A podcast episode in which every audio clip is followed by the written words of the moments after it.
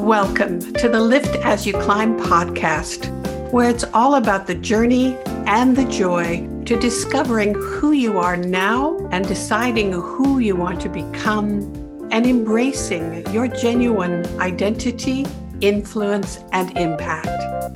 In each episode, we'll explore how life's experiences have prepared us for what we choose to do next and how to create our encore write our own script, and star in the next stage of our lives. I'm your host, your next business strategist and transformation catalyst, Isabel Banerjee.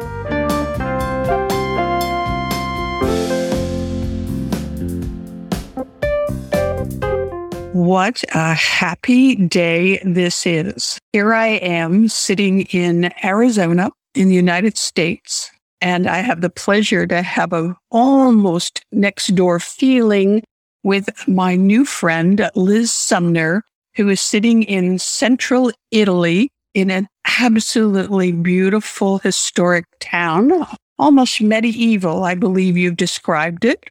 Liz is an expat from the US, now living the life in Italy, and she has been a recent guest, an expert speaker on the Global Serial Entrepreneurs Summit. And I'm thrilled to have her to be one of the very first of my guests on the Lift As You Climb podcast. Hello, Liz. Hi, Isabel. Thank you so much for having me. I love the work that you do, and I'm really happy to be a part of it. It has been such a joyful experience in these few short months of testing my lift as you climb movement and discovering that there are so many other women around the world that share that same philosophy. Well, and more than a philosophy, it's a way of living and showing up every day in the world. You certainly typify this new circle that I love being part of as we make a difference in the world together. I have become a great fan of yours also. I'm, I'm, I'm that's a groupie category because when people read your bio, they're going to discover that not only are you a traveler and a learner of other languages, but you're an accomplished jazz singer and you have your own podcast, which that's what really hooked me in the beginning to pay attention to who is this woman? The podcast title, I Always Wanted to, just speaks to my whole soul about each time in my 60s not to keep going. Eh, I don't like to do that. I want to be able to look in the rearview mirror and say, I always wanted to, so I did. Yes. That's who I'm talking to, those people. That's wonderful. Yay. So, for all of you that are out there in the audience listening, hurry up, grab a pen and paper or a journal and replay this after and start making a list of all of the things that you wanted to. We'll get together, Liz and I, we'll come up with a strategy for you to execute and be able to say, I did. I love it. And I want to know what's on the list too, so that I can bring in guests that address those things. So I want to know because what I do is I interview people who are doing the things that other people have always longed to do. And so I want your ideas. So please communicate with me. Okay. There is an absolute fabulous challenge. So in the show notes, you'll find the email address hello at the Encore Catalyst please flood our inbox with suggestions on things that you've always wanted to. Liz is going to help you. She's going to be your guide by bringing in guests that have done this and interviews so that you will have a strategy, a map, an inspiration to go forward and do. And then maybe if I'm not overstepping my bounds, Liz, you might interview some of our listeners in the future after they have a fait accompli, right? Oh, please. Yes. If there are people who are doing things, I want to be pitched. So please write and tell Isabel what the topic would be and fill in the blank of I always wanted to blank and let us know that story. I want to I want to hear that story. Oh my gosh, that's going to add such momentum to the Lift As You Climb movement because we're going to have all of you articulating it, speaking it out loud so that we can support you. You will have an accountability group that will lift you as you do this. So there's the chance. Liz's contact information is going to be in the show notes as well. So I can listen to her podcast, reach out to her, give her some suggestions for inspiring speakers. So Liz, let's circle back a little bit to how did this all come about? How did you end up living in Italy? What was the inspiration for your podcast? I'm dying to know. Let me see. Well, the podcast is a little different, but let me start in on Italy first. My husband and I had visited Italy and loved it and kept talking about coming back regularly. But, you know, life gets in the way and you don't get back as often as you want to. Uh, I think it was 2010. My husband surprised me right around my birthday with tickets to Venice. And he had found this area south of Venice called Le Marche. It's a region next to Tuscany and Umbria, but it is not as well known. He had been doing research and discovered that Le Marche was just as beautiful as Tuscany and Umbria, but lots less expensive and way less touristed. And so we got these tickets to Venice and then rented a car and came down to just explore, just see what's going on, see what it looks like. And we're going to spend a week just driving around, checking out for the very first time. We're driving to a place called the Frasassi Cave, which is the largest cave system in Western Europe. It happens to be on the cover of National Geographic this month, so people can go look and see how beautiful it is. So we're on our way, stopped for coffee in this little town called Pergola. I decided we must speak to a real estate agent just to get it over with. Then we can get on with our trip. Just see what's possible, see if it even is possible to buy something. So we stopped in this town called Pergola, which is absolutely medieval. It was founded in 1234. And it's one of those medieval hill towns where the nobles would defend their hill town from the noble on the other hill town. So cobblestone street, really beautiful. So we stopped for coffee and found a little real estate place called Casamania, uh, which I love the name of it. So we stopped in, asked the woman there, Though in those days, our Italian was a little limited. She didn't speak any English, but we just managed to get across. Is there anything in the Central Historic District? Is it possible to get an apartment? And she said, Oh, sure. And starts reaching for her keys, grabs a set of keys, and starts to take us out to show us the apartments that were available. We had never in our wildest dreams imagined that we'd actually go see places. But we walked around the corner and came up the, in this palazzo built sometime after 1300 and walked up the grand staircase with the huge arching ceiling and looked at this apartment, which had been actually all of the ones that we saw that day looked like grandma and grandpa had just left to go off to church or something like that. They all were fully furnished, had little note cards on the table and doilies on the furniture. They were right out of central casting for old Italian apartment. So we looked at three and ended up buying the first one we saw.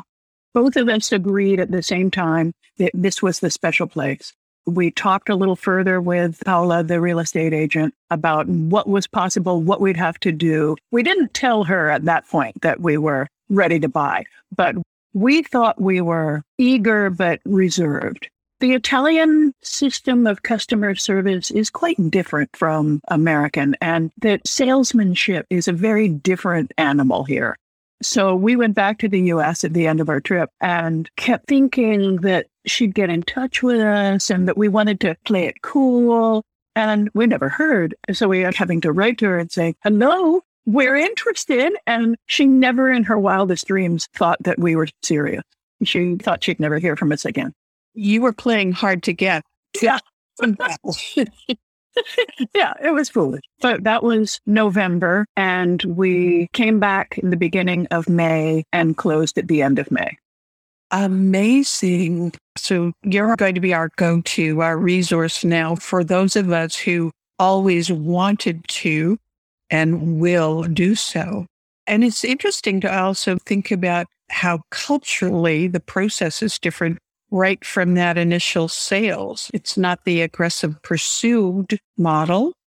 It's possible that people who want a country property, something that would be more expensive than what we ended up purchasing, somebody might have a different experience. There might be people who speak English, for one thing, because it's a bigger expense. They might have a different style of salesmanship because ours was really affordable.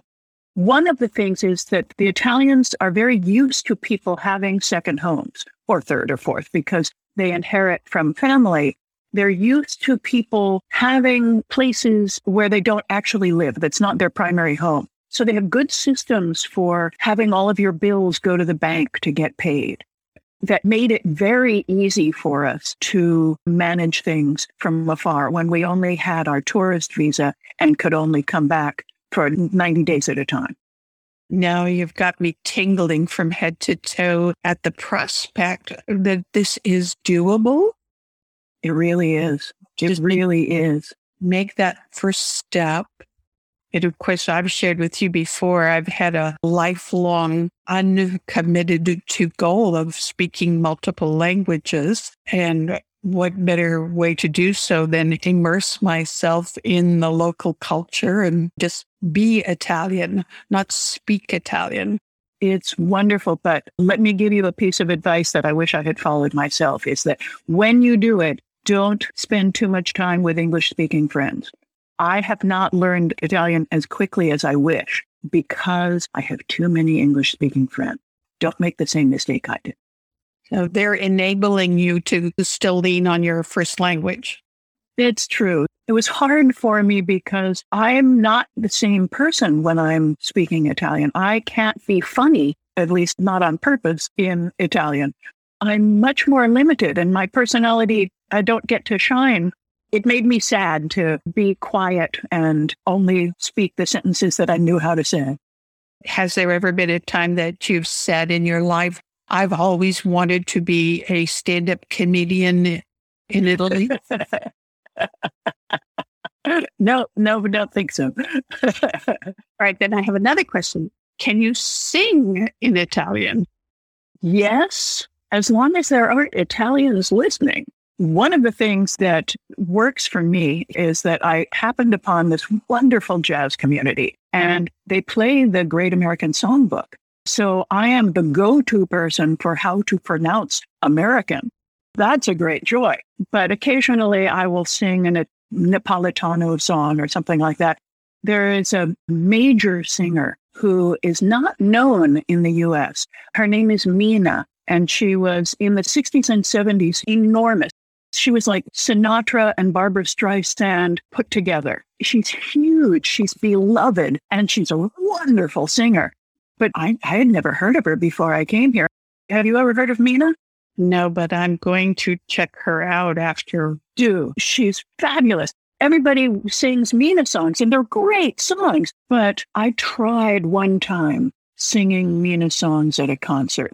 I also tried at karaoke as well. But because these people have grown up with Mina songs, having an American sing Mina songs is just wrong. So I'm a little shy about singing in Italian.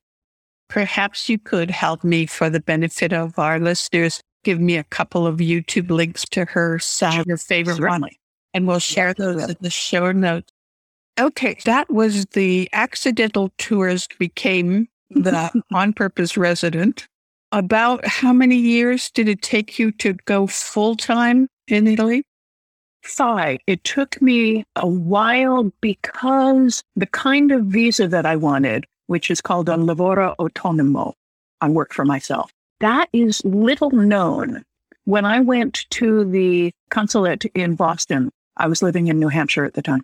They were familiar with the kind of visas that retired people get, but they didn't really know the workings of how to. You, you could do student visas or retired people visas, but they didn't understand the others. And of course, that branch of the government doesn't talk to the branch of the government here. It took me a while to find someone to navigate the serpentine process of how to get the right visa. And it really, that actually was quite complicated. So it took a total of five years to both find, figure it out, and actually get the kind of visa to stay here. One of the things that your listeners should know is that it's very easy to buy an apartment or a house. It is not easy to buy a car. You cannot own a car until you are a permanent resident. Interesting. Unless you're an American, British, or Dutch, you must be a permanent resident. That's interesting. Can you have a scooter? I don't think so. I think that anything that's on the road. What has been one of the surprises for you in becoming a resident in Italy that you just wouldn't have thought of that? I was surprised by how welcoming the people were. I had a belief back in like 2002 when my husband and I considered maybe living here someday. I got this thing in my head because I am not Italian. I don't have family roots here. I will never belong. I will never feel the warmth that somebody who was actually Italian would feel. And I was so wrong. The people here have embraced us so much particularly because we moved to a small town in a place that isn't full of tourists. So they feel honored. They feel like we chose them. And we did. The people in Pergola are the friendliest people I have ever met. That's such a beautiful testament to the people and your decision to belong to the community. I appreciate that. That's an important thing uh, that it, you can't just decide that you're going to be above it all. You really need to be part of the community. I think it's quite interesting as well that your husband and you both agreed on this big move. That must have been an unusual occurrence to make such a major life transition, and you're both on board for it.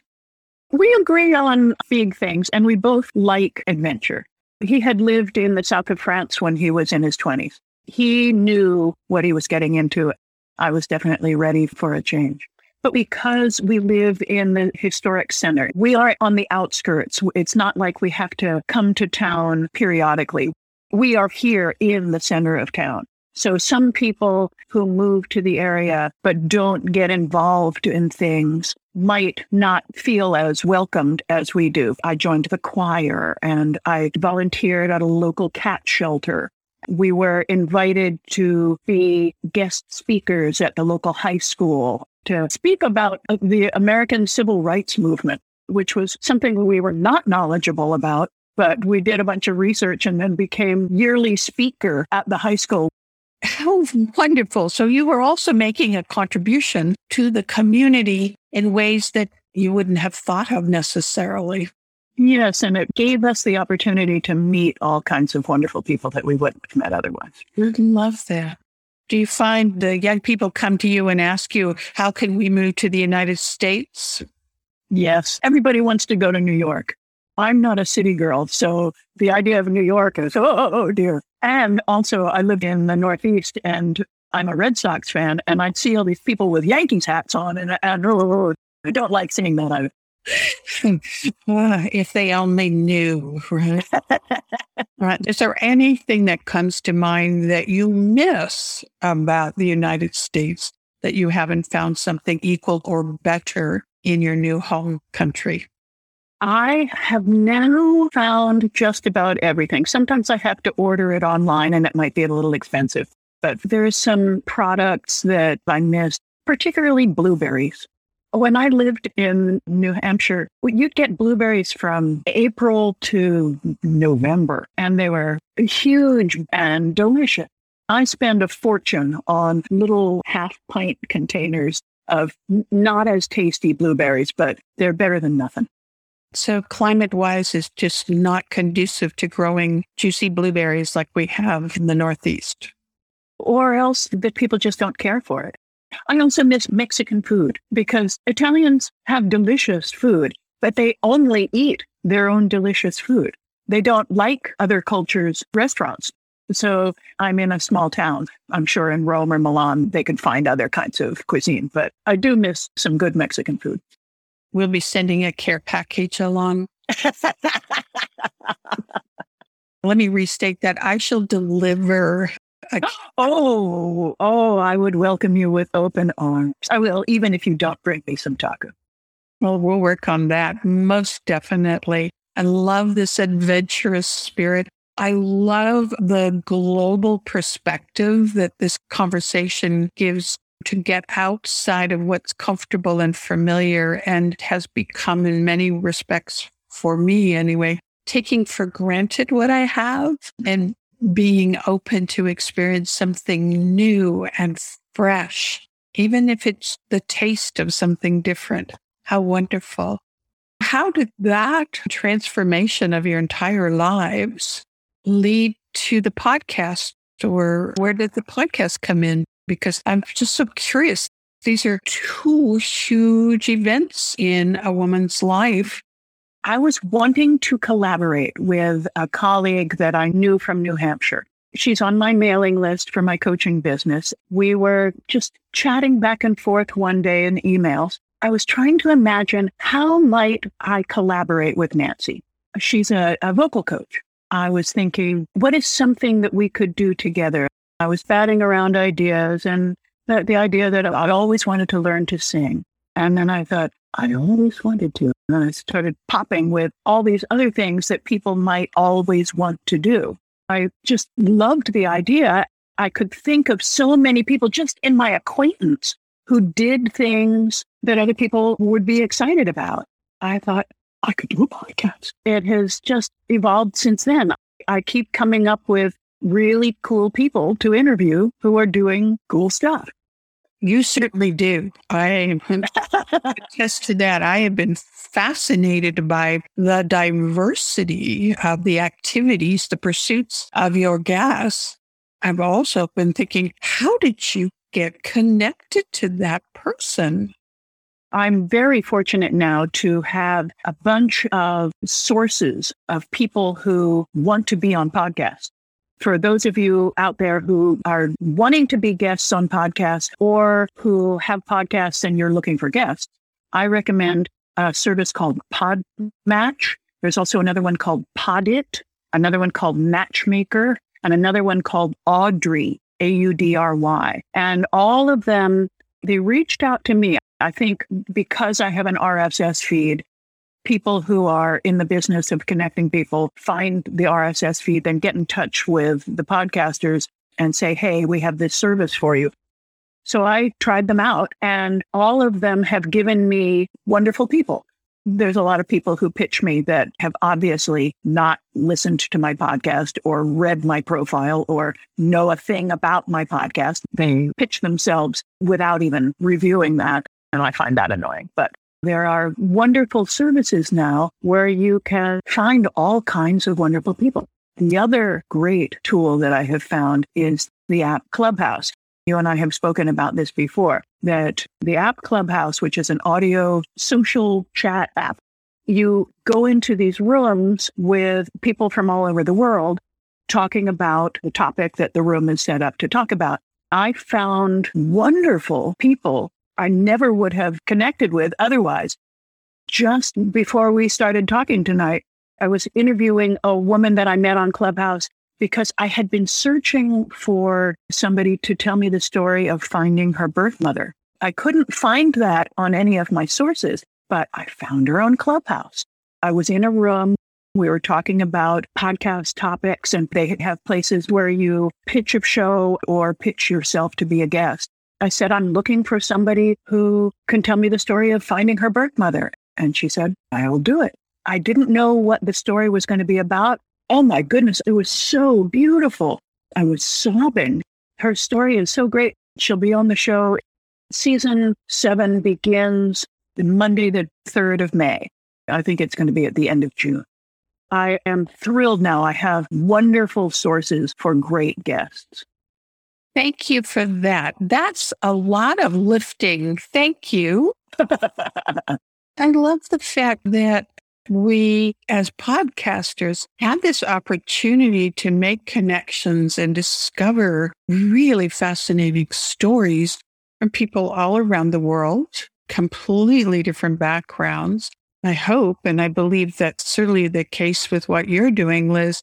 is that story that we reveal or you share inspires someone else to do something. Mm-hmm. Fabulous example of lifting and climbing.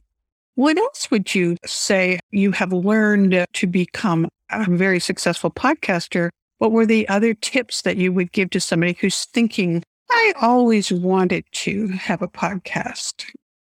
I'm learning an enormous amount, particularly from experts on Clubhouse.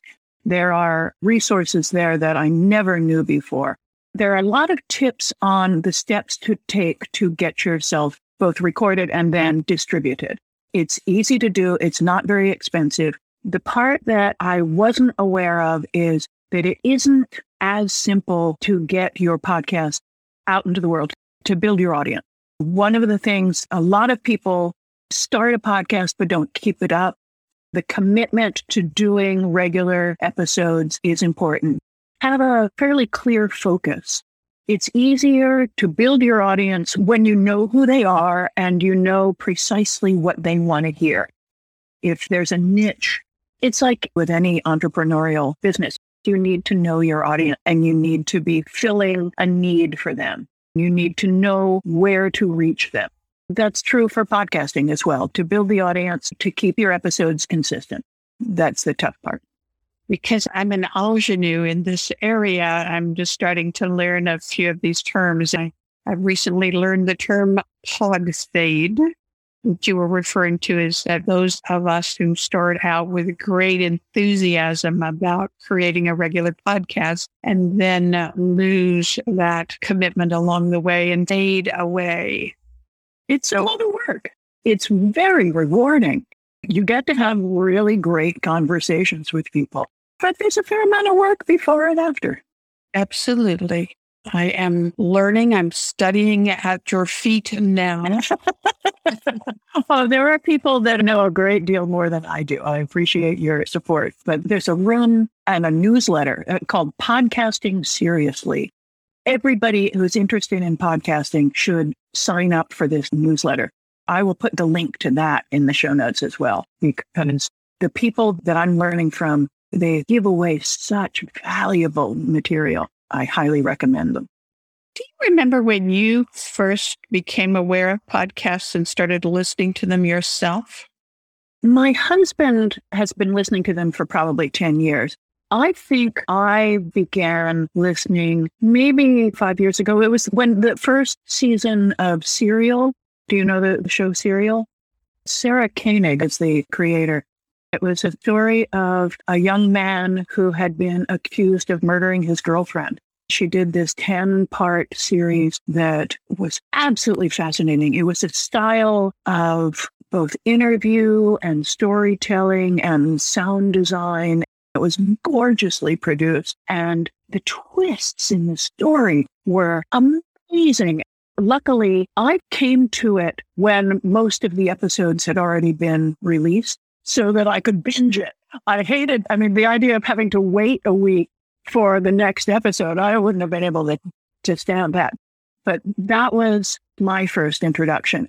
Since then, I have fallen in love with a number of others. Excellent. I asked because I'm pretty new to podcasts many of my entrepreneurial friends have been consuming pod content for a number of years. But for me, it's probably only in the last two, three years that it's become part of my life. And even more so since the pandemic, where I seem to slow my routine down a bit more and I have more time to walk and listen to audio. I, I love, I love the opportunity to feel like I'm almost part of the conversation like you and I are having and listen in and learn something that I otherwise would not have been exposed to. I like that it's manageable time segments as well. So that's good. Yeah. Alrighty. I really appreciate you sharing sort of the inside the candor of what it's like to be a podcaster and make that commitment. I know there's a great deal more. If you would come back again, maybe we'll talk specifically about that for any of our listeners who are thinking, hmm, well, kind of like to, but I'm a little afraid of what I don't know? Wouldn't it be interesting to have the conversation with your podcast teacher too? Have the three of us talk about it. Yeah, absolutely. I, I recently interviewed Lubna Zaru. Oh, I just met her through your group and she's very interesting. Ooh. Totally. In fact, her episode was launched today. We're recording this interview with Liz today on April the 28th. And Lubna's story is equally fascinating on how she came to have a podcast, which I just love the name. That's what hooked me. The Entrepreneurs Sushi Club podcast. How can you not check out what is that about?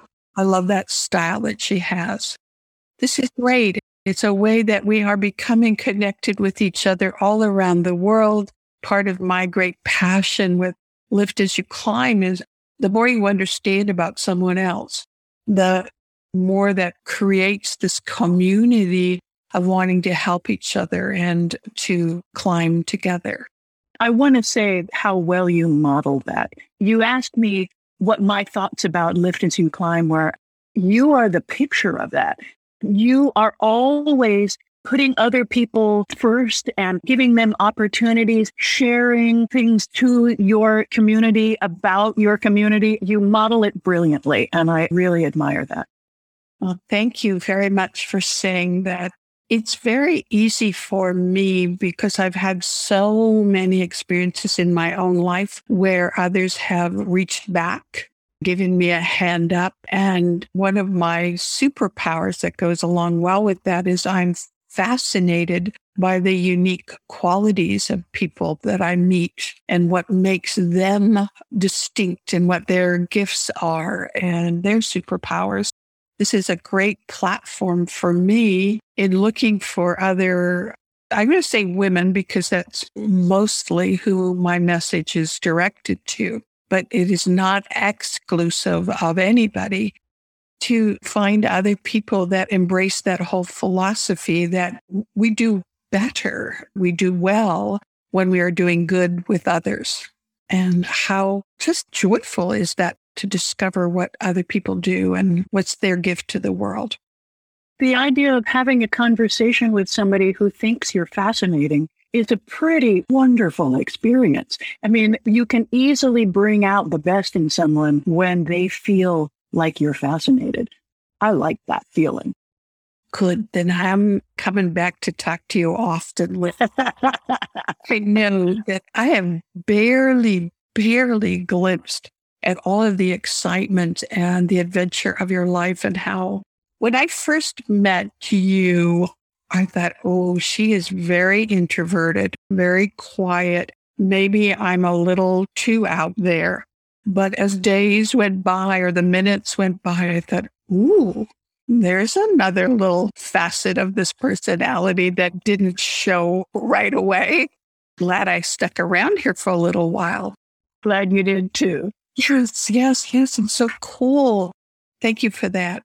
What I haven't talked to you about, and I'm really curious now, you mentioned your coaching business. How does that all tie into who Liz is and how she shows up in the world? Tell me a little bit about that. I call myself a productive life coach. And what I mean by a productive life is one where you are fulfilling your dreams, you're reaching your goals, you're at your own pace by your own definition. And you may hesitate now and then, you may get a little bogged down, but you pick yourself back up and you, you move forward. At the end of the day, you feel accomplished. My ideal clients are probably not driving type A personalities. They are women who might struggle with motivation, but they still want to live productive lives. They still feel like they want to reach their goals. Basically, I'm coaching myself. That's my sweet spot. I have achieved a version of success that is really comfortable to me. I haven't always felt this good about myself. I feel like I have some things that I can guide people who are like me so that they don't necessarily have to go through what I went through. I really like coaching older women around productivity, your own style of productivity. I so appreciate that. And I'm recalling now an article I read that you had written about finding the right productivity style. And I thought, you're absolutely right. Not everybody's type A. Not everybody has a fire burning under the soles of their feet to do something that in societal standards, a measure of success or accomplishment. We are all very, very different. My deceased ex mother in law, I loved her dearly for her very clear perspective on the world. She was a little, like four and a half foot tall English woman from Coventry, England. And she said, I don't want people to be like wallpaper. They can't all be the same and match. I love that. So there we are to be able to offer up a supportive system for who you are. And you know, my favorite topic, who am I now and what feels good for me? Well, you were saying Lupna also works with people on productivity, but she coaches in a much different way from the way I do. Her ideal clients are different and her approach is different. The world is big and there's room for lots of us out there. Absolutely true. Absolutely true. That's why I've never understood why people get all hung up on competition and being proprietary about everything. The world is huge, it's vast, and the opportunities and the needs are vast. If you feel like somebody's copying exactly what you are doing, then it's time that you up leveled and, and improved what you are doing for the people that it matters to, right? This is so cool to have this conversation and to affirm that there are women like us in our 60s out there going, yeah, there's a better way to do this for me now. I'm nowhere near dead, and there's a lot more life left. And one of the great joys of menopause is that I don't care the way I used to. There's a whole lot of self doubt that I left behind. Okay. Now that is definitely a placeholder. That's a pin in what I want to bring you back to talk about with me. Mm-hmm. How differently we feel about ourselves now and what were the significant changes or milestones. So before I let you go, we've hinted at a lot of very interesting facts about you. I certainly will be providing in the show notes where people will be able to connect and get more involved in your orbit. Would you share something that we might not be able to find on Google about Liz Sumner? The first thing that comes to my mind is that in 1987, I went to the Miss America pageant. I have been a pageant junkie for most of my life. My best friend was even a stronger pageant junkie than I we went to Atlantic City for a week and we watched the way they set it up every night of the week is like a mini pageant because they do all of the talent competition and the gowns and the bathing suits every night of the week. Then only the semifinalists do it on the Saturday night. The woman who ran the choreography for the group numbers was my dancing school teacher when I was nine. So I got to see Miss Marcia again. It was a really silly experience that was a lot of fun. Of course, I picked the winner. I had no doubt it was Kaye Lani Rae Rafko. There was a press conference afterwards, and I got to ask her a question in the press conference. That was a, a major moment. See Miss Marsha again, like wow. and I, I would not have ever guessed that is what you were trying to tell me. So I love that. I'm going to share my rocket story with you. Thank you again. Absolutely a joy to speak with you. I look forward to our next opportunity in audio, in video, but especially in real life. Isabella, it has been such a pleasure. I really enjoyed talking. Ciao. Ciao, ciao. Thank you for spending this time with me.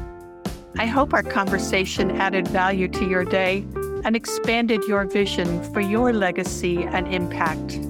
Please join me in increasing my impact and expanding my reach to more people by sharing this episode on social media or leaving a review on Apple Podcasts. to catch all of the latest from me, subscribe to the show on your favorite podcast platform. Connect with me and others in my community Facebook group, the Lift As You Climb movement, where you can engage, be inspired by, and grow with a tribe of like minded people. As I evolve as a podcaster and a spokeswoman for collaboration and economic empowerment, your input and feedback are especially important to me. I welcome your suggestions and questions to hello at theencorecatalyst.com. Until we meet again, please remember that your success may be the foundation to someone else's. Together, we can raise success ladders around the world.